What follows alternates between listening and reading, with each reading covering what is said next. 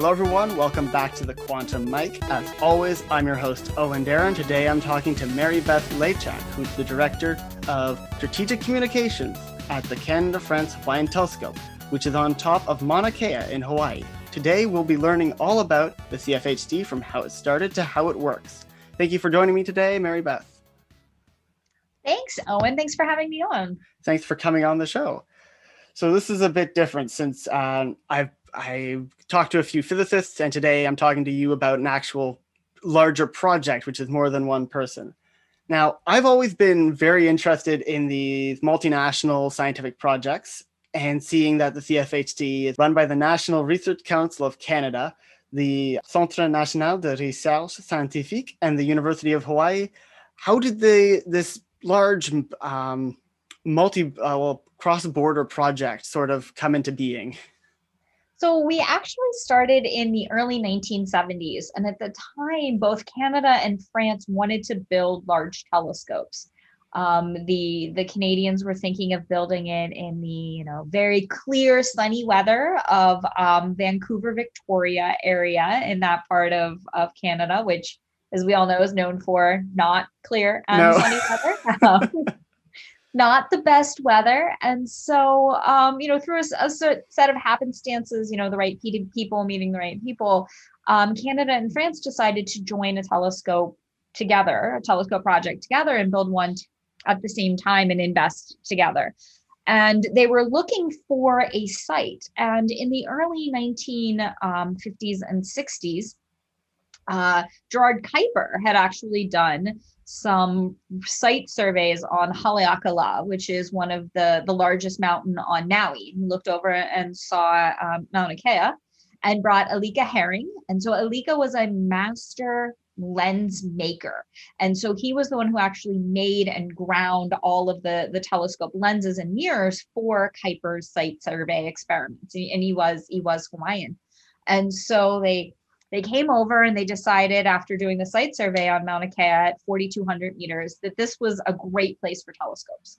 And so they started to build telescopes around that time. And the University of Hawaii's Institute for Astronomy was an was a brand new program. It was actually started in uh, 1968 or 1969, and they joined Canada and France in building the Canada France Hawaii telescope.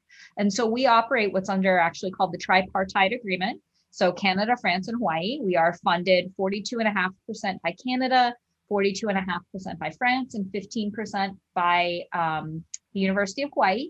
We have three resident astronomers from Canada, three resident astronomers from France, and one resident astronomer from the University of Hawaii. And so not only do they fund us equally, uh, well, not equally, not only do they fund us in those, you know, in that breakdown, but they also have access to the telescope in a, in the similar amount. So Canada is 42.5% of our time, France the same amount, and the University of Hawaii 15. Okay. So you said that they were doing a survey uh, in Hawaii. And so what made Mauna Kea an optimal spot for telescopes?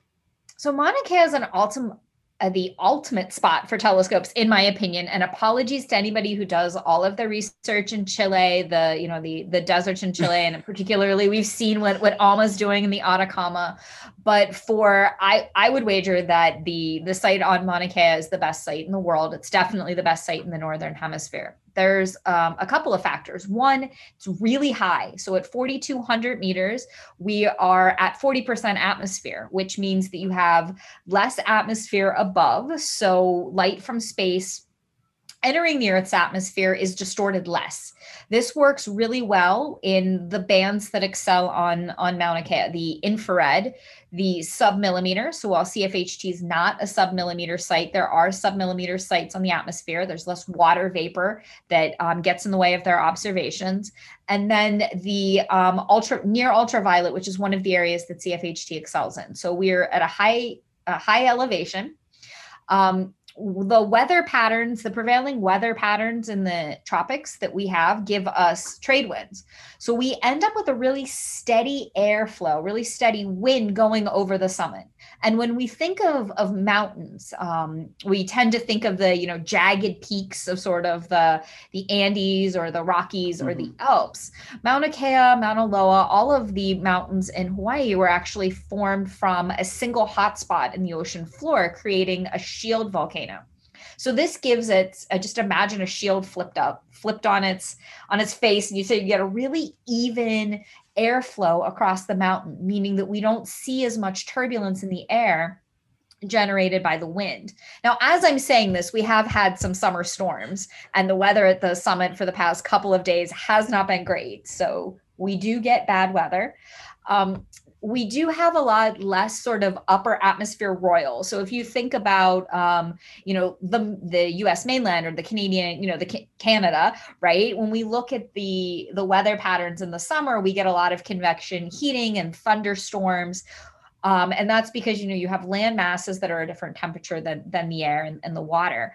We're surrounded by thousands of kilometers of ocean on all sides. And so the earth ocean temperature is very, very stable. We don't get a lot of um, weather patterns coming out of out of that. Now, again, we can't have hurricanes. The weather isn't always perfect. We also have an inversion layer, which is a cloud layer where the cool, dry air of the upper atmosphere meets the warm, moist air of the lower atmosphere. And that forms a cloud layer that generally is somewhere around, um, I'm doing the conversions in my head, um, about maybe, uh, so it's 6,000 to 9,000 feet. So what, that's two to 3,000 meters? Something like that. Roughly, I, roughly. I've, I've never been good meters. at converting between imperial and metric. so roughly two to three thousand meters, we we do have this this cloud barrier, this cloud layer that um, forms. So if you were to come to um, Hawaii, you often see a band of clouds in between Mauna Kea and your field of view that almost look like it's going right across the middle. When the inversion layer is strong that prevents a whole lot of, of tropical moisture from descending on the or ascending on the summit. And so we end up with those drier that drier air um, lastly, because it's a long list, um, Mauna Kea is actually one of the darkest places on Earth. It is even darker than some of the places we would see in northern Canada because we don't have any sort of auroral glow. Because we're so much closer to the tropics, there's no northern lights or any sky glow that we would see that that brightens those northern areas. We also have fairly strict streetlight ordinances on the Big Island to prevent a lot of light pollution going upwards. Okay, that's really cool. I never like I'd known that the geography had an impact on the total. I never considered the mountain shape. That's really interesting. Yeah, if you take like a side by side look of Mauna Kea or a Mauna Loa versus um, you know, Mount Kilimanjaro, mm-hmm. or if you would think of it like I don't know why Mount Kilimanjaro popped in my head, or Mount Fuji, yeah. or you know the the Andes or the Alps or the or the Rockies. It's a it's a really distinct mountain shape. Mauna Kea and Mauna Loa are are massively they're massive mountains. They actually they don't go up to a sharp peak. It's sort of a round. I at two, uh, in Waimea in my offices, I'm technically sitting on on the side of, of Mauna Kea. Wow, that's really cool. Now you had said um, the it wasn't the the CFHT or the telescope at the CFHT wasn't a was it milliliter telescope or milli millimeter. It's not doesn't operate in the sub millimeter. millimeter. It doesn't operate in the sub millimeter. So actually, what sort of telescope is used at the CFHT? So we are an optical telescope. Our mirror is 3.6 meters in diameter, and we're what's called an equatorial mount telescope. So if you can kind of imagine, you walk into our our fourth our fifth floor dome, and you're you see a very large horseshoe shape that's brown and then we have yolks coming back towards that and then um, a part that goes straight up and hopefully you can share pictures with your viewers because I can send you a photo. I will um, I will if you send me a link to the photo, I'll put it in the show notes for people to check out. And I will perfect. definitely you'll people will see it on social media uh, a little bit am, before the episode comes out. I'm not doing justice describing the shape of my telescope. And then you have the telescope part that goes upwards. Um, so we, and a mirror in the middle. So we have a, um, like I said, a 3.6 meter. We're optical near infrared, which means that we operate in light that your eyes can see, a little bit more purple, and a little bit more red. And so we actually have five instruments, and we choose which instrument goes on the telescope based on the um, demand for that instrument, what programs do astronomers want to use, but also the phases of the moon, because our optical imagers are really is really impacted by um, the phase of the moon. If the moon background is too bright, then um, we can't use those two instruments. Oh, I never thought about that. I know I never considered the phase of the moon would be impactful, but I can I can see that completely. Especially if you have a full moon, it'll be very it'll wash out the night sky. Right. And our specialty at CFHT, we have two, is wide field imaging. So we have a wide field optical imager named MegaCam. Um, it's a 380 uh, megapixel camera, so that images on the sky um, the area equivalent to four full moons. So if you can imagine, if you have one full moon and we're looking at this really large field of view, not only can you be washed out, in part of the image where it's too bright, but you can also get a gradient of moon across it, and that's mm-hmm. not good. Um, we also have another wide field imager that's actually on the calendar now that's in the infrared. So its name's WIRCam, wide field infrared camera. And so we're using WIRCam on the sky tonight. Um, the day that we're filming this, recording, recording this, this, not yes. the day that you're listening. um, we also have another really interesting um, instrument that was developed entirely in Quebec. And so that's SITELLE. SITELLE is a Fourier transform imaging spectrograph that was developed in coordination with University Laval, ABB, and CFHT. So what that means is with SITELLE, you get an image, that's the imaging part of the name. And then through Fourier transforms mathematics, they're able to take the information that they get on each pixel 4 million pixels of this of this camera and convert it into a spectra which allows you to add a three dimensionality or a motion to the image that you have. So you can actually what's what's really neat with SITELLE is you can flip through the data cubes almost like it's a movie and see both, you know, the image but also how that image changes at different wavelengths. So allowing you to see, you know, the the composition or how gases, a specific gas, hydrogen or nitrogen, is actually moving within the object you're looking at. We have two spectrographs, ESPaDOnS. ESPaDOnS is an optical spectrograph. So it takes the light from one star and breaks it into its component rainbow. So from that, with ESPaDOnS, not only can you determine the, the composition, the temperature of an object, whether or not it has a planet. But ESPaDOnS is also a spectropolarimeter, which allows you to study the magnetic field of the star. And this is an area that's really exciting research and is done a fair amount in um, Canada. So the spectropolarimetry of hot stars is a topic that um, we have several PIs, primary investigators, astronomers who use our telescope, who do this kind of work living in Canada. And our last instrument is called Spirou. Spirou's an infrared spectrograph. So much like ESPaDOnS, it takes the light from a single star, breaks it into its component rainbow. You can also learn about the magnetic field. But what really sets Spirou apart is its precision in determining how a star is wiggling based on whether or not there's a planet around it. So it's essentially our, our planet hunter. Um, that one's been um, on the telescope since 2018. And right now we're looking at some new looking at existing planets um, the looking at existing planets with Spirou, trying to see what more information we can learn, as well as looking at planets that um, planetary candidates. So objects that have been identified by Kepler or TESS or some of these larger space missions that could potentially be a planet. We're doing the follow-up observations. That's really cool. I I honestly didn't know that the CFHT had so many has such a wide range of um, sort of projects it can cover. And actually, talking about projects, so are when people use the the telescope, are they only from groups such as the the National Research Council here in Canada or the University of Hawaii, or can people from other organizations such as uh, different universities book the telescope to be used? I know that certain uh, other telescopes in like Chile. I, I'm I've been made aware. I watched a, a YouTube channel uh, done by an astrophysicist, and they were talking about booking telescopes. So, how does that work with the CFHT? So the way that it works is we're funded by those agencies, mm-hmm. Canada, mm-hmm. France, and the University of Hawaii. And with that funding means that we, well, one, we work for the Canadian, the French, and the in the uh, state of Hawaii taxpayers, because that's where some of that money, that's where that money comes from. Um, but that also means that any astronomer in Canada or any astronomer in France, regardless if they work for NRC, CNRS, or um, Waterloo, which is just a college that popped into my yeah. mind because we have PIs there. It doesn't matter um, what institution they work at. What they do in Canada and France is apply for observing time um, through something called a, a call for proposals. And the same thing applies at the University of Hawaii.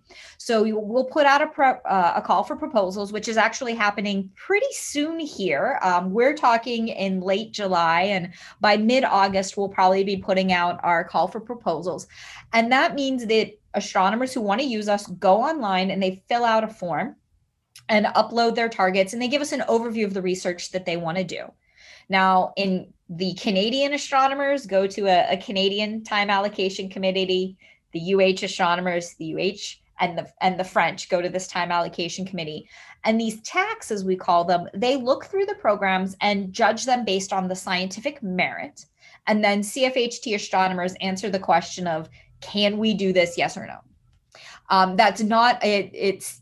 One might assume that the answer to that is always yes. Sometimes it's not. Sometimes we get questions and we get proposals that are kind of pushing our instruments to what we can and can't do. And other times we get proposals for objects that are not observable in Hawaii. Um, they think we're farther south than we are, and, and, and those are rejected as well.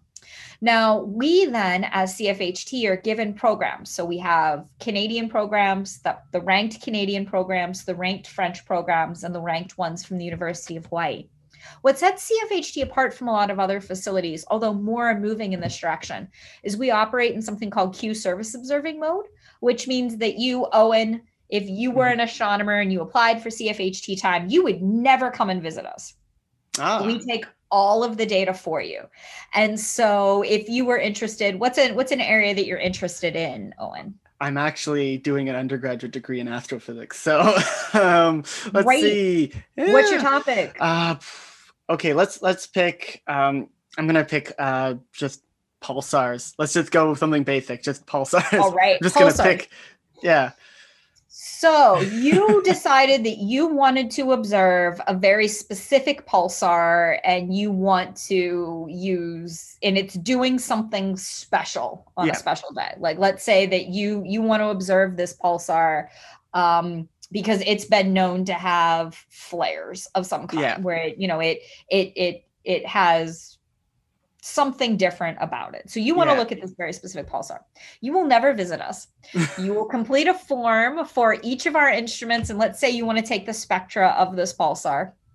What you would end up doing is filling out your form, giving us the coordinates, giving us your observation constraints. What kind of image quality can you have? Can you take clouds? You can't. You're going to be um, you're not going to be able to have any clouds and you need the absolute best seeing we can get you.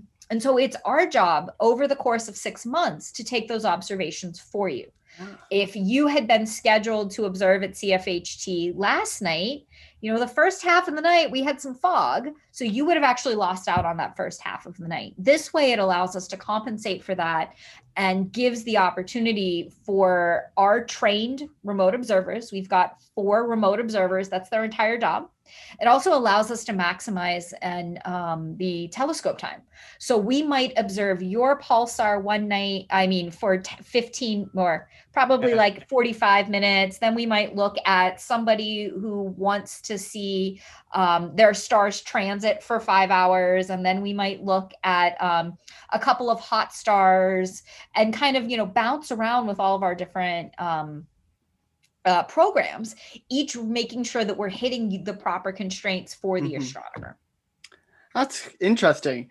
It does kind of take away the the what I was thinking of. Oh, I'm going into astrophysics. I can go to Hawaii and write it off for work. you can still visit. So we do sometimes, particularly for graduate students. Um, you know, our our astronomers often will have you know a graduate student or a postdoc who visits. We've done programs with um, you know in conjunction with some Canadian institutions where they actually send out graduate students for a period of time.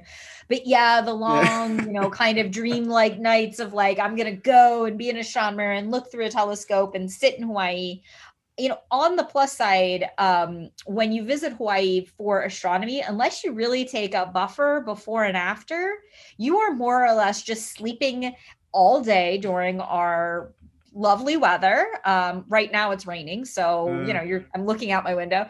You're, you know, you sleep all day and you work all night. So you're not really enjoying Hawaii yeah. unless, you know, it's summer yeah. or winter winter here is a lot nicer than winter in Canada. Oh wow, I bet. Definitely probably not as cold. Yeah, all, all, joking aside about being able to just visit Hawaii and write it off with a work thing, that that does sound way more efficient to be able to do it. Um, then people don't have to reschedule their their observation times.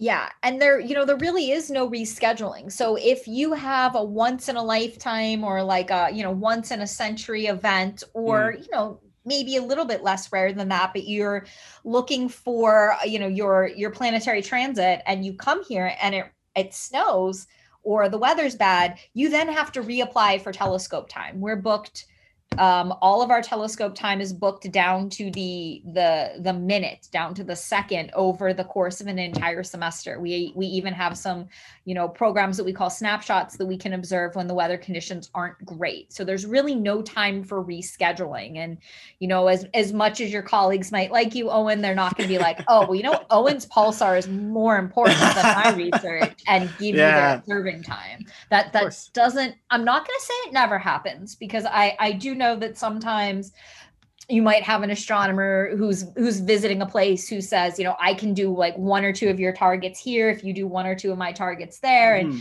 you know kind of some of those side deals but you know as a facility we are we we don't we're not able to do that so it does make our way of uh, you know the queue observing mode um it, it definitely has its pluses. I mean, there are some negatives. If you have, let's say, Owen, that you decide your first pulsar is way more interesting than you thought. Um, if you were actually physically at the telescope, you could decide to take more observations of that one. At CFHT, you would look at your data and then come back to us and be like, you know, I'd really like to actually change and observe this other target for a longer period of time at the expense of one of the other three that I gave you. Mm-hmm. Ah, that's really that's really interesting. It's a neat insight into how running the telescope sort of works. So, does the CFHT run its own projects as well, or research projects, or is it all all the astronomers here just sort of get given um, projects from people who have booked time and they run that for them, or do they ever do something like? Is there anything run specifically by the telescope itself?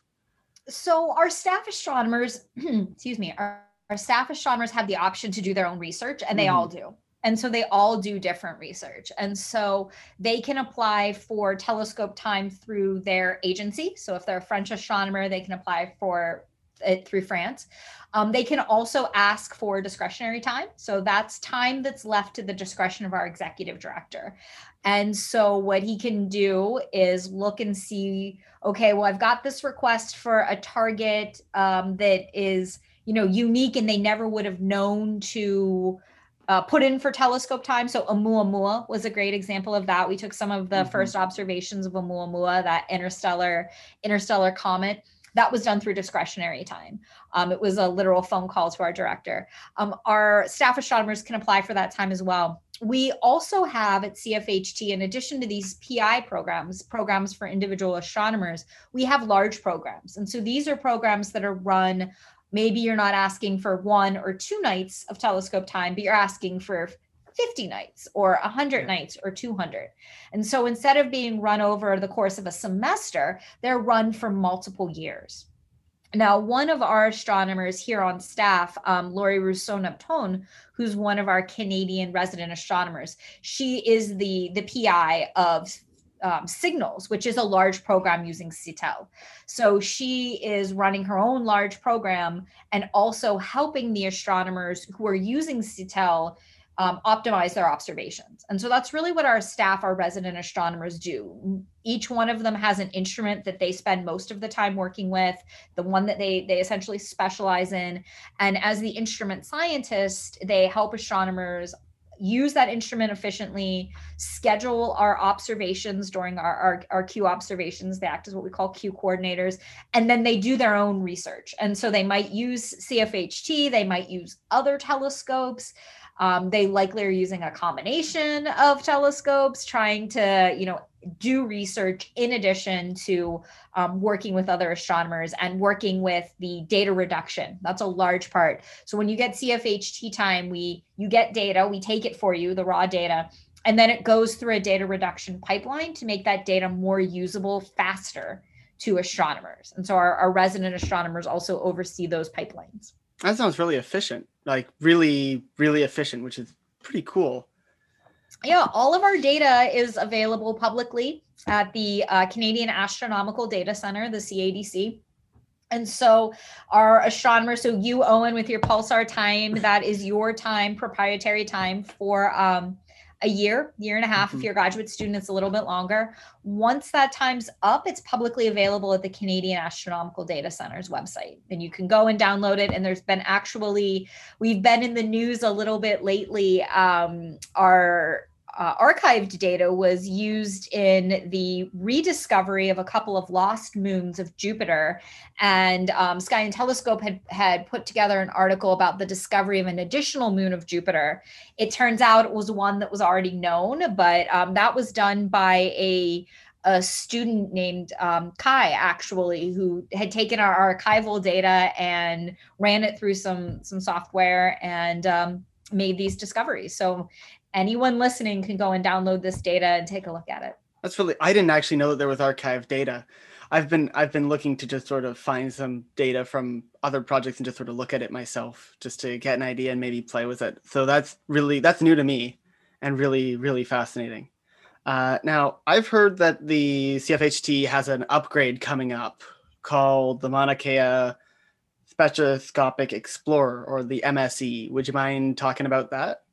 Sure. So MSE is our plan to reimagine CFHT. So we are a 40 year old facility. And one of the things that CFHT has always done really well when you look at the three meter class of telescopes in the United States and, and around the world is that the, the scientific productivity of these size telescopes, the four meter class, as we call them, um, not everybody's at the same level as CFHT and that's because we've looked at the publication level we've looked ahead and we've we've been planning and seeing what's next down the down the down the road and so MSE is our next attempt to do that so this is a project that we have to like i said reimagine cfht so essentially we want to take our 40 year old building our, our telescope facility on the summit is five floors.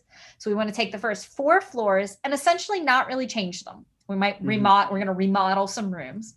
But, but the concrete pier that holds our current 42 year old four meter telescope can actually hold the same um, can actually hold the weight of a 10 meter class telescope. Telescopes designs have changed over the past 40 years.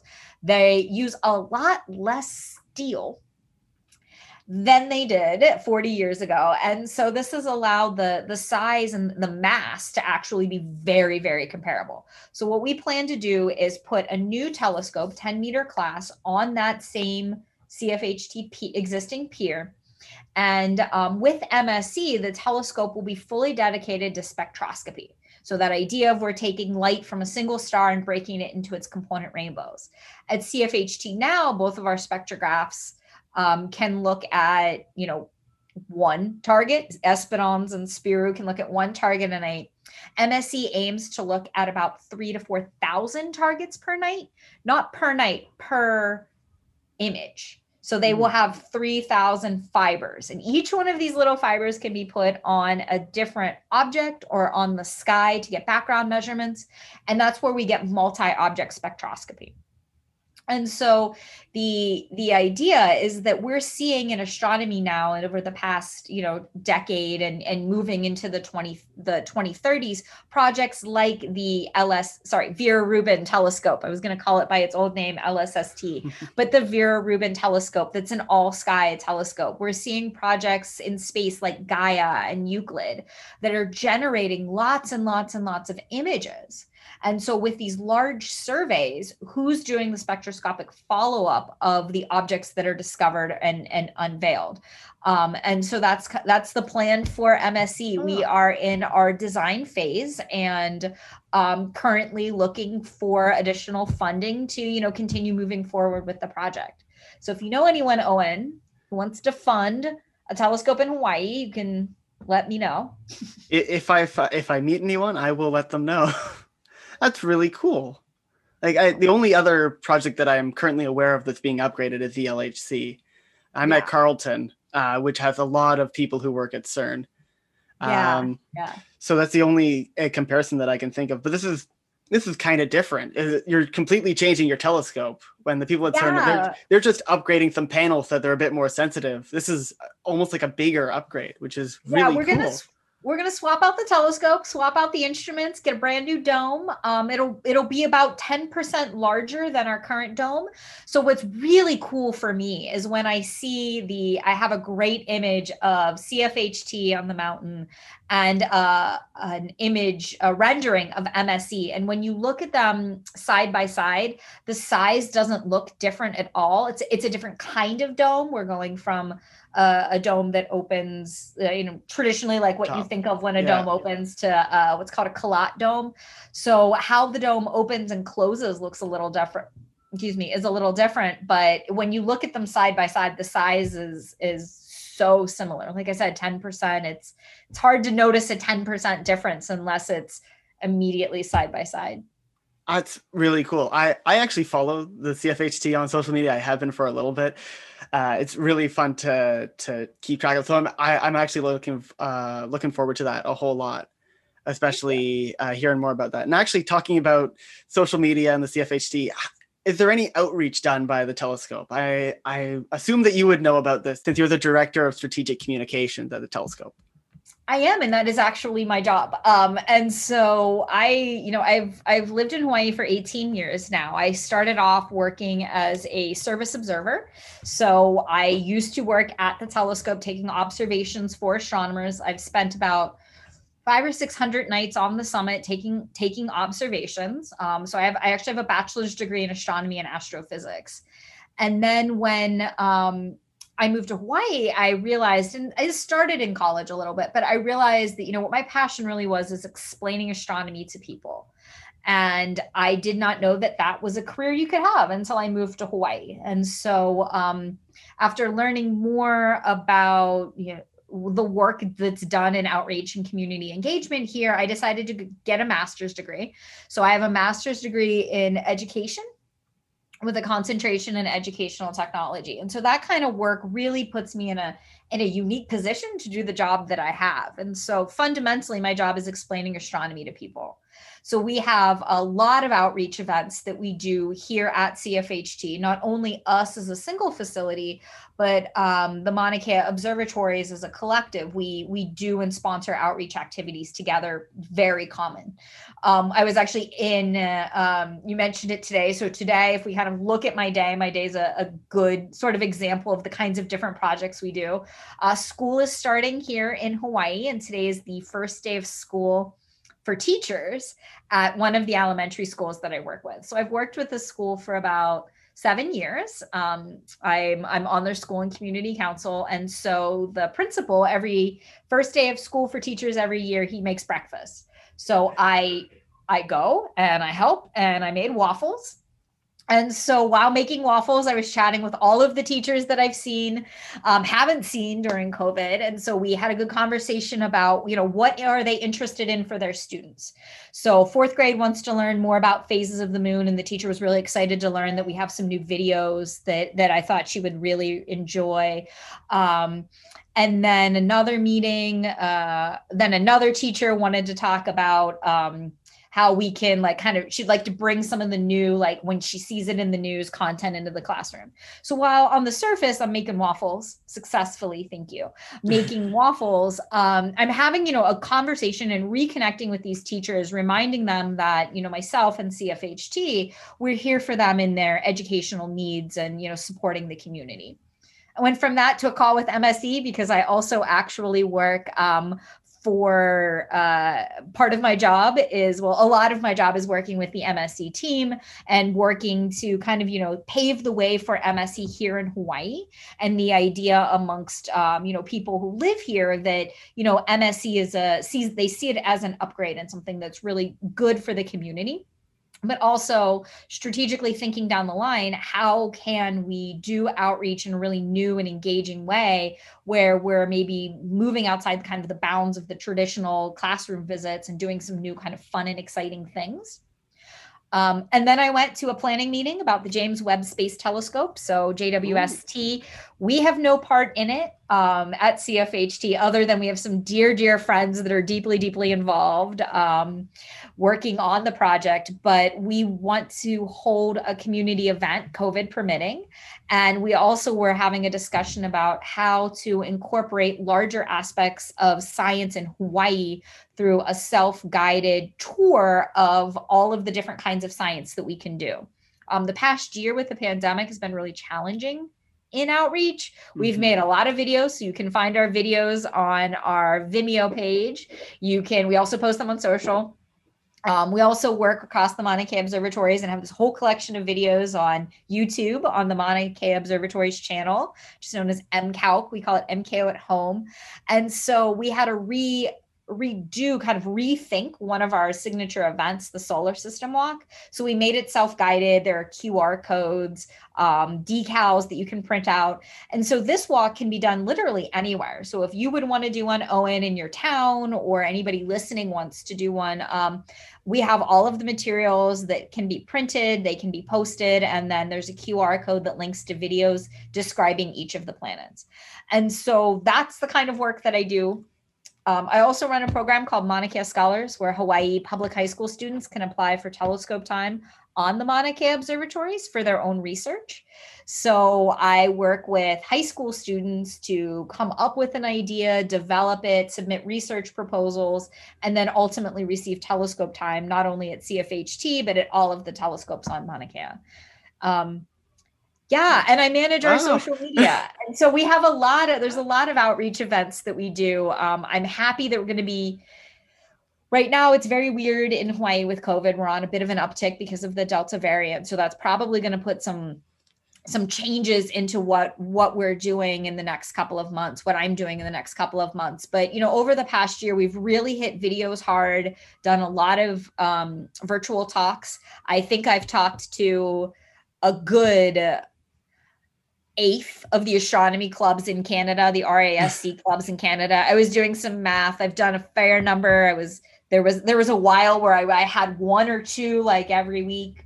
Um, and really happy to be able to do that. Those that was something that I couldn't do before. So for Canadians. so, you as a Canadian student and all of the Canadians listening, um, we do have projects that we work on in Canada. I work a lot with a project, a program called Discover the Universe that's run by a woman named Julie Bolduc-Duval. And Julie has absolutely wonderful resources for teachers.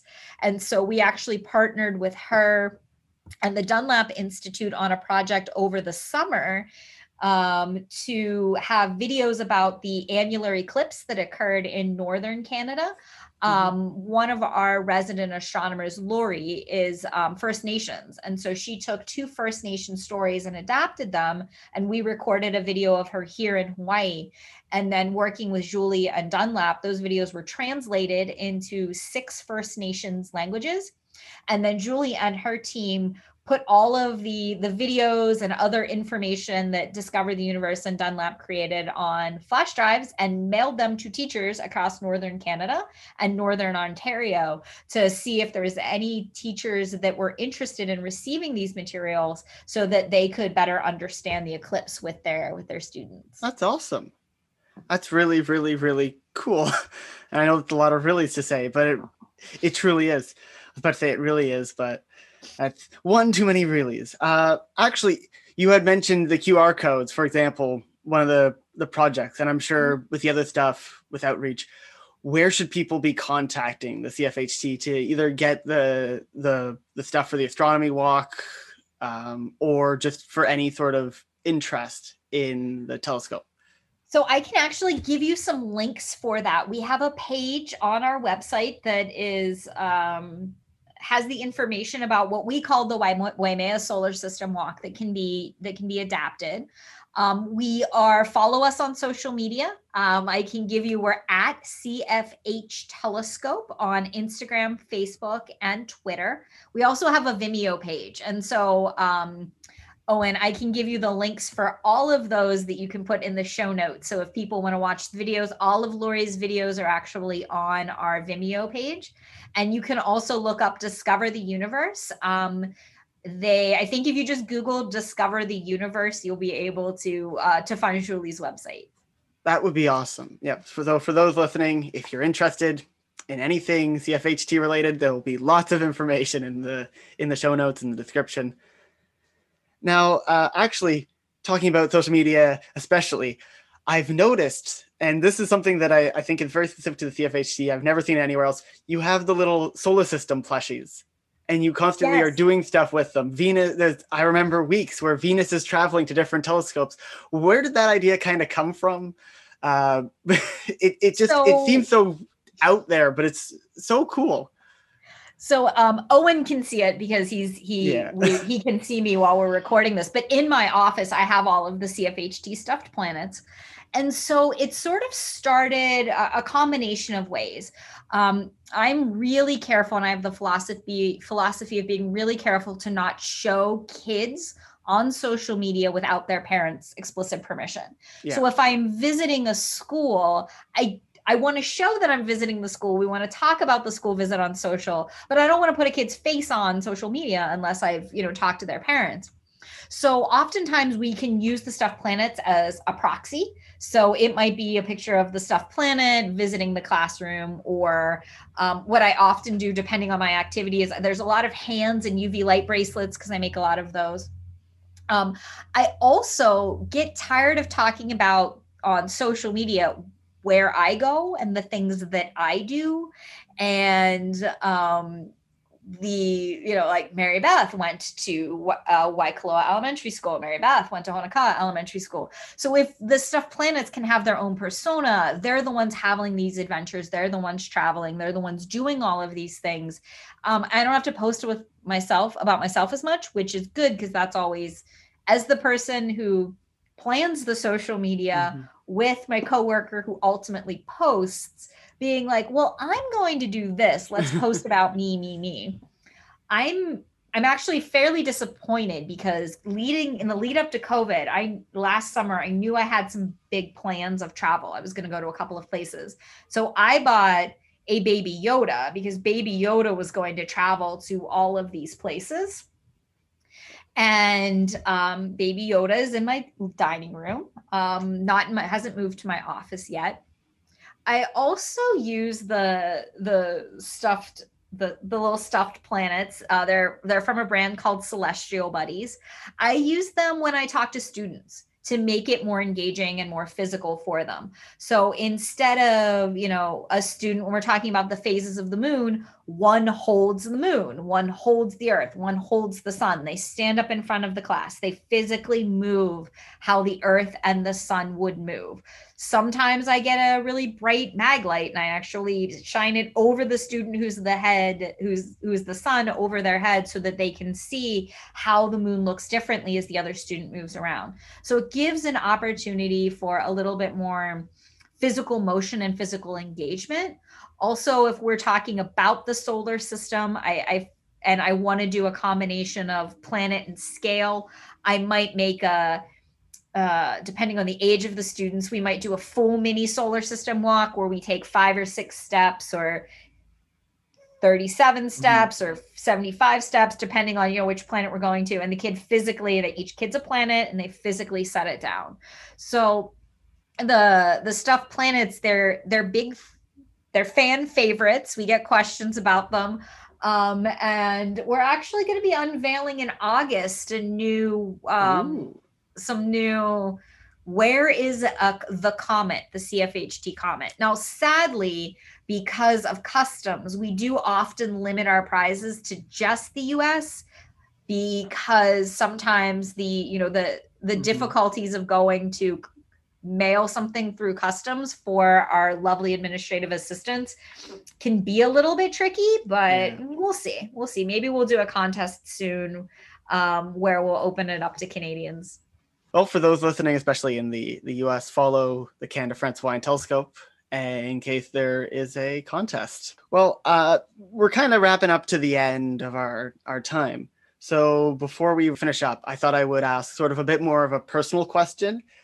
Uh, what do you think is the most impactful experience that you have personally had working at the, the CFHT? Hmm.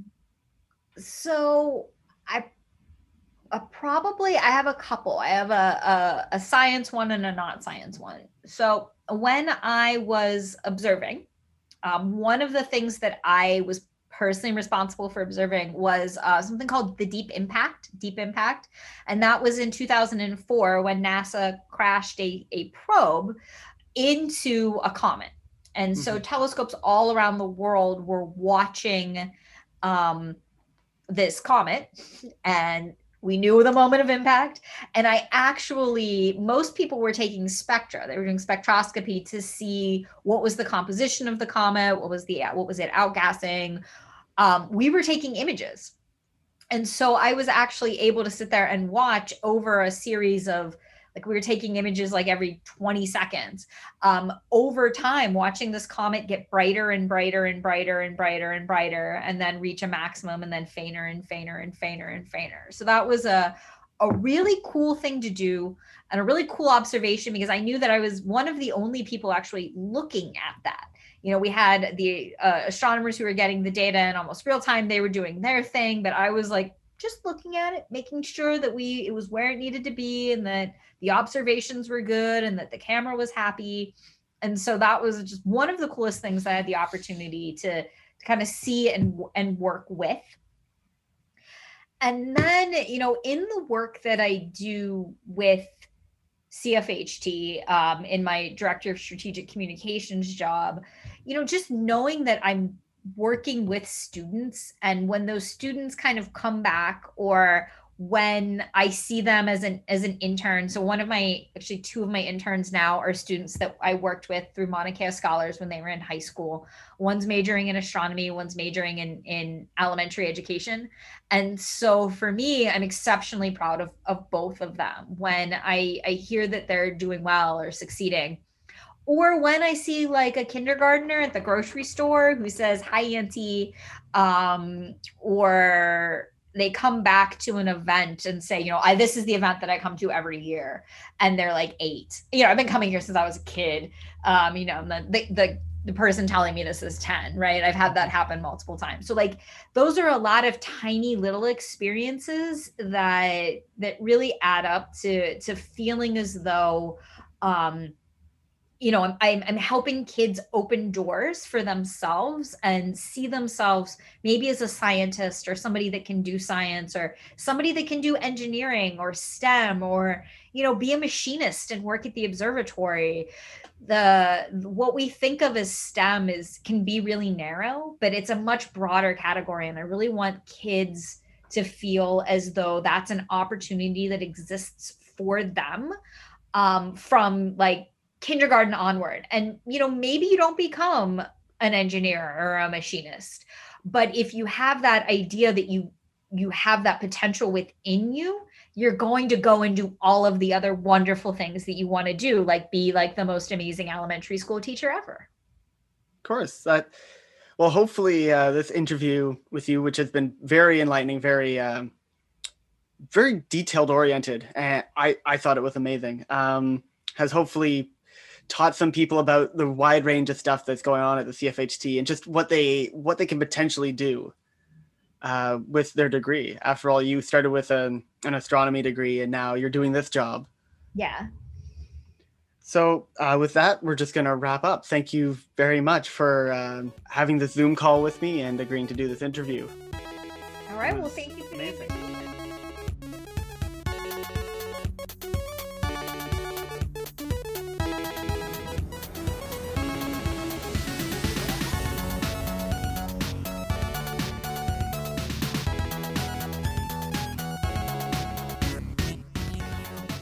Thank you for listening to this episode of The Quantum Mic. Join us next time for another episode of Relative Greats, where we will be talking about James Clerk Maxwell, the man who took the first colored photograph and one of the greatest physicists of all times. You can follow The Quantum Mic on Twitter at quantum underscore mic to stay up to date with the show. Let us know how we did by leaving a review and subscribing to our show. This episode of The Quantum Mic was hosted and produced by Owen Dara. Episodes were edited by Owen Dara. The Quantum Mic was created by Owen Dara. And the music used in this episode is by Kevin MacLeod. Thank you for listening, and we will hear you next time on The Quantum Mic.